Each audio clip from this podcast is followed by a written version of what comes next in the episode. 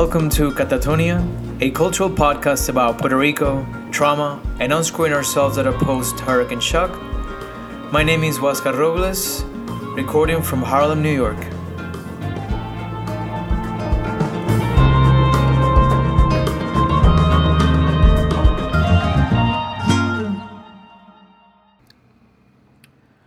Welcome to another episode of Catatonia. Today is May 2nd, 2018, a day after the national strike. I'm recording here from Harlem, New York. Um, thank you very much for the support of this of this space of dialogue.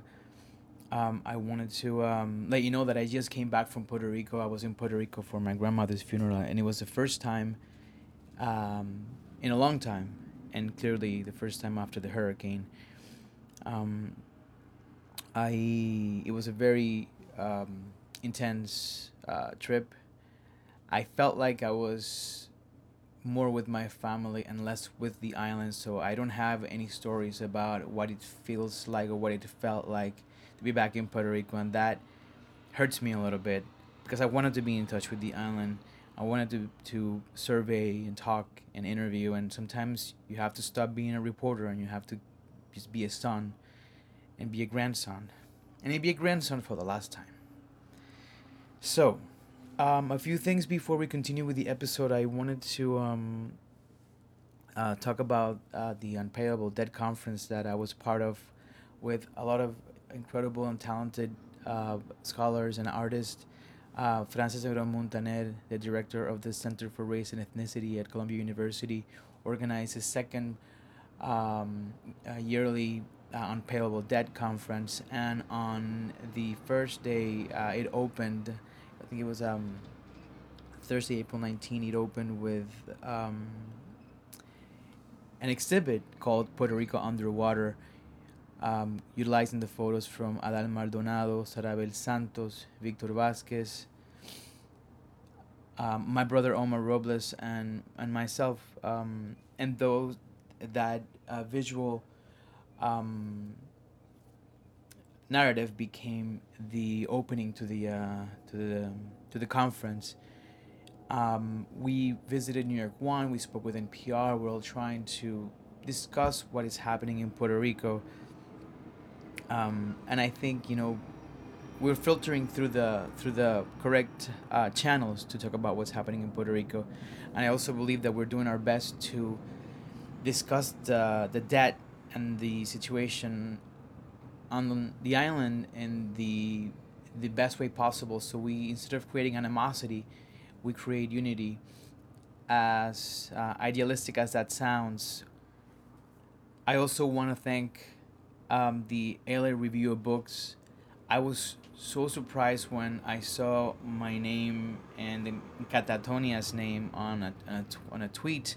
I, I'm trying to build a Twitter account and I have very few followers.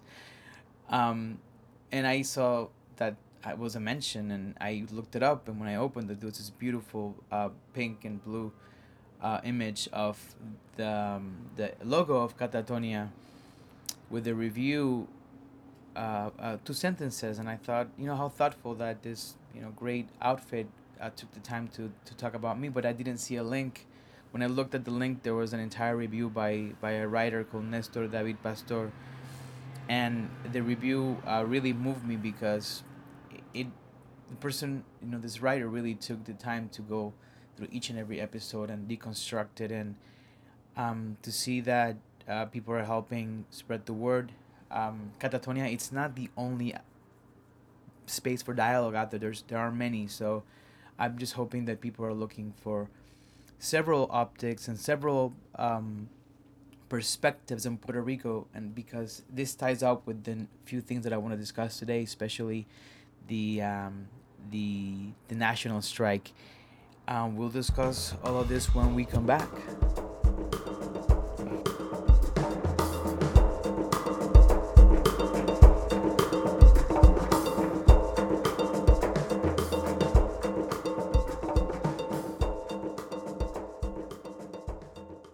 The first thing I wanted to discuss was the strike.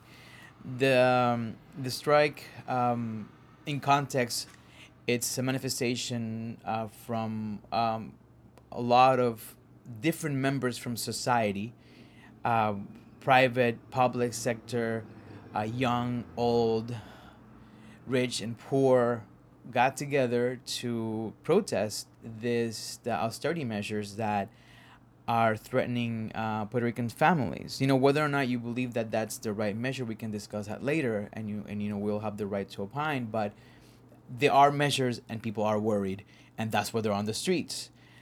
Um, it comes after the year of the first strikes, which were rather violent, and it comes after a month after a national blackout, uh, where the entire island was um, again without electricity.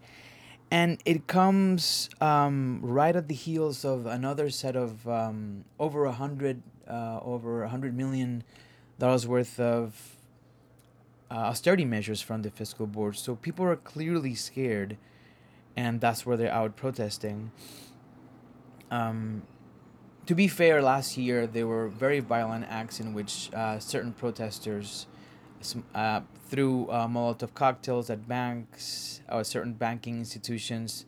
Clearly, uh, the police or any kind of uh, institution with that kind of power wanted to avoid that from happening. Um, so this year, the protest felt a lot more tense, at least through the optics of social media and media. Um, but I want to take a second to talk about that precisely. Images. Images, Susan Sontag used to say that they help us exercise the pain of having not lived that pain, right? So we look at images and we feel the pain that the protesters feel, or we feel the pain that the cops feel, um, whatever side you're on, and you consume that trauma and you exercise the guilt from not having lived it. Um, so we're drawn to it because we need to consume this because it helps us feel better.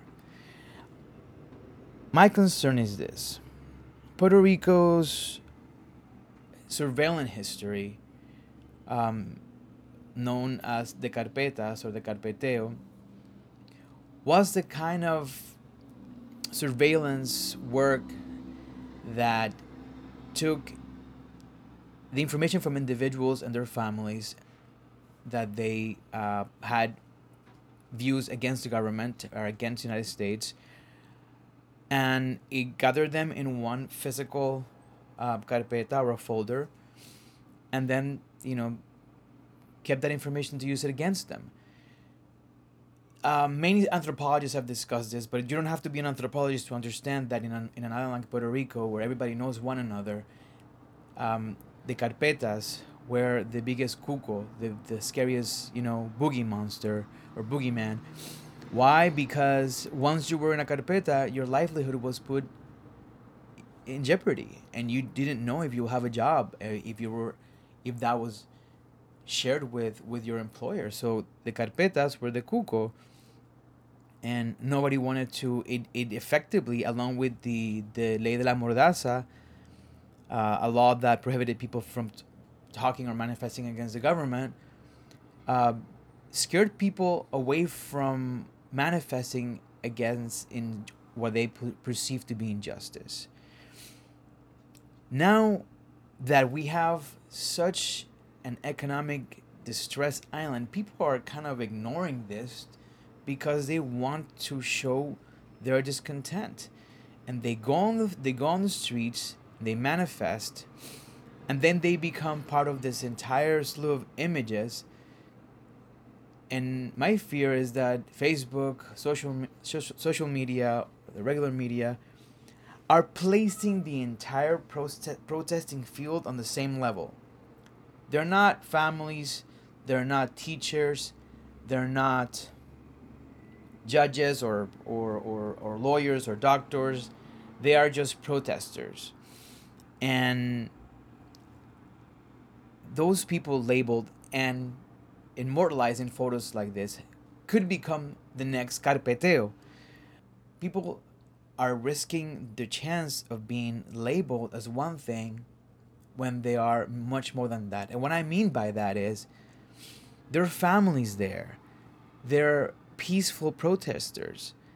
There are all sorts of folks out there. Listen, I'm not going to pretend that there aren't very violent people on both sides of the spectrum. But to put everyone in one box, it's another form of carpeteo. And I really think that uh, hope that the the media out there are are looking at this and trying to to be fair in its reporting. My suggestion when absorbing and consuming news and consuming images of the protest of any kind of manifestation is to listen to the silences. Don't just get stuck on that image of a policeman with the knee to a pro- protester's neck. Don't just get stuck on the photo of the protester throwing a can or an something at a policeman. Don't get stuck. Just don't get stuck. Just look, consume, analyze. This is a time for us to have some media literacy, and the only way to achieve that is by pausing, is with the silences, and that's what this episode is about. It's about what we learn in the silences. Um, when we come back, I want to talk about my my grandmother's funeral and about the silences that I experienced there.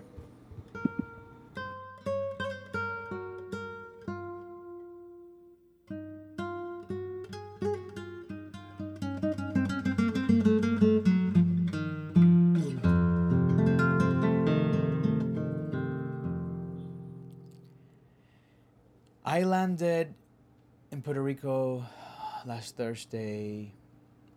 Um, went straight to my dad's house, went straight to sleep, and the next day we began the preparations for the uh, for the velatorio or the viewing of the body.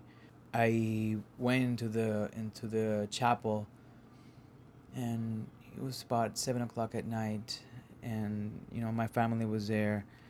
My stepsister, who's a teenager now, and it's um, coping in her own way, um, sort of trying to look through the distance of of the of the phone.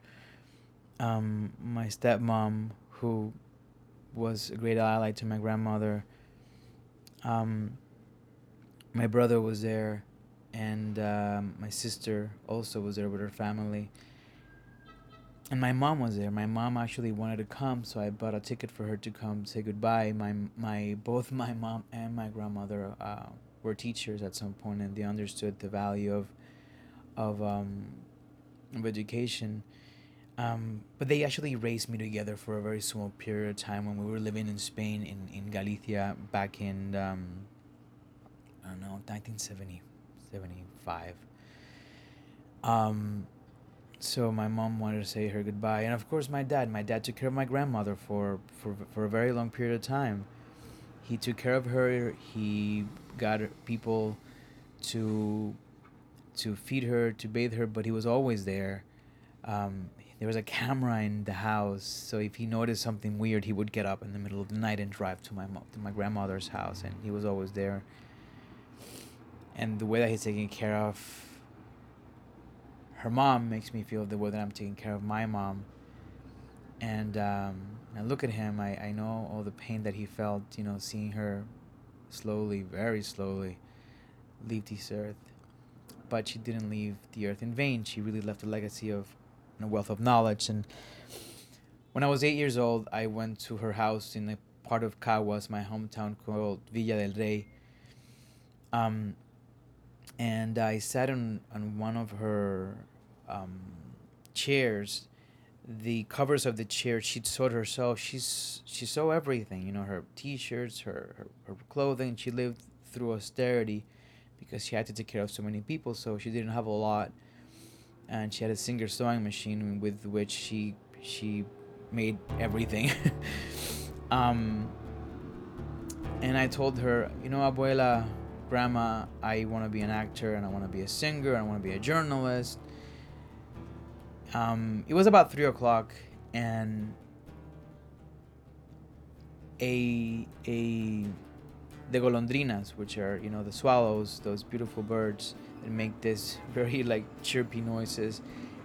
Um, those birds lived in my grandparents' uh, garage. I don't know how they got there and when, but they have all these nests all over the garage. So they just fly and they just started doing this swirling in the sky and they would come back and they would leave and I always saw it as the most natural thing, but I've never seen anything in my life like that. There were there were birds in that house that would come in and out. And that was her home. So as those birds started annoying hell out of me, she said, "Listen, you know, if you aim for too much, you'll achieve too little." And you know, she said it without any hesitation, which kind of like, you know, crush my dreams, grandma. Thank you. Um, but she just wanted me to learn the truth. You know, she lived with the truth. Um, even though she was stoic, she could always hug you and love you um, and tell you what you did right when you did something right.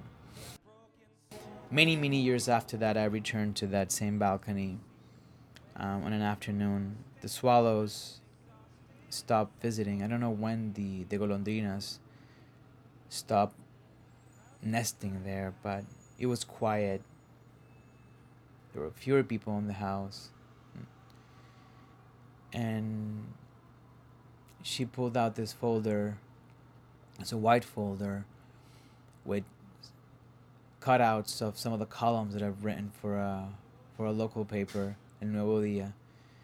And um, she didn't pull them out to tell me, you know, what a great work I was doing. She actually corrected me, and she told me some of the things that I should avoid as a writer.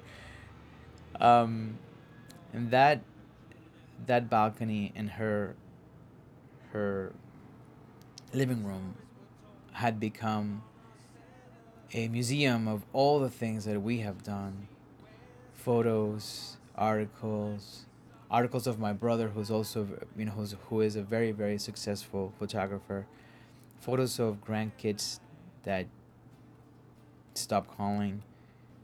She had an entire museum of all of us. She was so proud, and I would never forget that she had this huge painting of a sunflower, um, which was this sort of reflection of her always looking at the sun, even when there isn't any sun.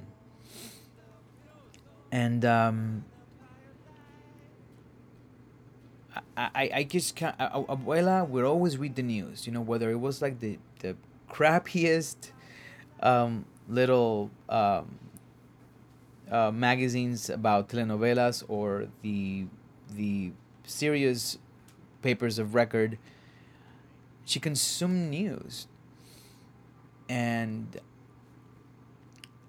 I'm sure that when she started listening to the word crisis over and over, she she probably laughed because she's she doesn't remember any other way of living if it wasn't in austerity, you know. Um, she used to be a teacher in a shantytown for 27 years. She had kids who were mistreated, who were abused, with with empty stomachs, and she would fix their their clothing and she would fix their shoes so they could make the trip back to that school so they could listen to the truth. And um,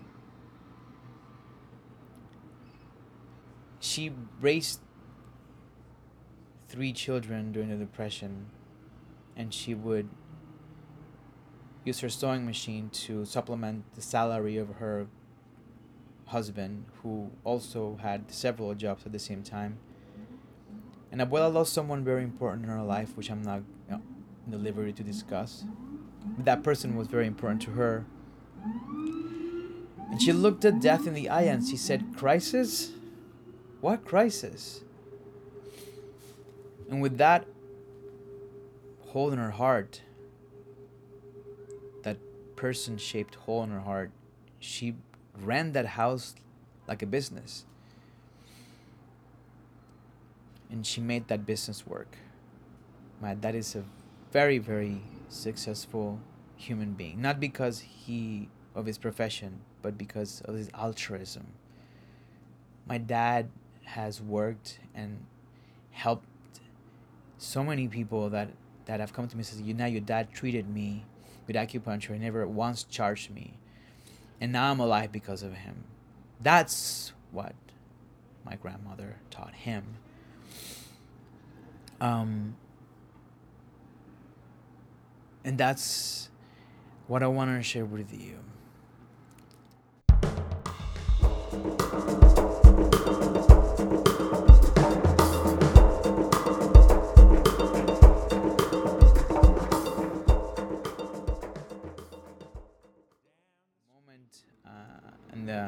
Next day on the funeral, you're never prepared to put anybody in the ground. You're never prepared to see that. You know, the pastor um, said that we should, you know, he used an analogy that you should look at Abuela's body as, you know, as a computer, but, you know, the memory and the software is still alive and kicking, but the machine is just, it's just, it's just gone. You know, it doesn't matter if you how you look at it, it's you're still putting your your that that beautiful body in the ground and you're saying goodbye. It doesn't nothing prepares you for that. So the next day we actually put her um, on the ground, and I I uh, my dad again asked me to say a few words, and all I could say is that Abuela would have fought. Abuela Abuela would have fought for her for her country. Abuela wouldn't have stayed still um, but the most beautiful moment was the silences afterwards. I actually pulled out my recorder and I wanted to record those seconds of silence while she was she was being laid to rest. And it was the most beautiful silence. because nobody was arguing. Everybody was grieving beautifully in unison. And it was beautiful to see that beautiful woman go back to where she came from especially because what I'm doing today, I owe it partly to her and what she taught me. Thank you, Grandma. Thank you, Abuela. Thank, thanking, thank you for teaching me how to listen and how to analyze and how to not just take things at face value. Because now I can look at the images that I see every day and not come to snap decisions. Not to side with one side or the other, but to look at all views. Because of you, I'm a, I'm a journalist. That wisdom um, has not been forgotten, Abuela. And thank you for teaching me that. Guys i'm so sorry. Like i, I it, see, it feels like every other episode i'm just like bursting out crying but you know i'm not anything if i cannot just show you who i really am. Because the pain that i feel now for one human being puerto rico's feeling for a lot of their family members who have passed because of the hurricane who have passed in the middle of crisis